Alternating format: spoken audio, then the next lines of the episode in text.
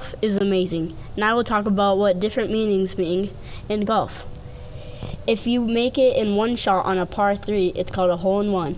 On a par four, it's called an ace, and on a par five, it's called a condor. If you make it in two shots on a par three, it's called a birdie.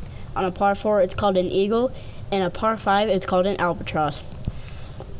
If you make it in three shots on a par three, it's called a par.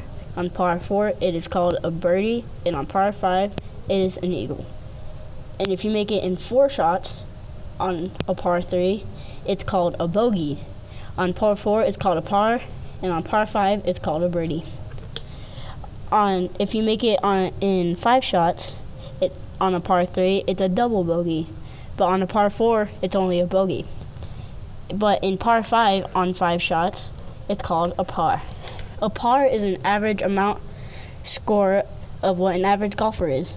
So say a par three is called a par three because the average shot on the, on a par three is three shots. So it would be a par. And it's same for a par four and par five.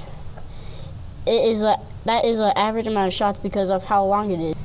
A par three is usually one hundred to two hundred yards. A par four is usually two hundred to four hundred yards. And a par five could go from four hundred to even seven hundred yards. Thanks for listening to my podcast, and I'll talk to you later.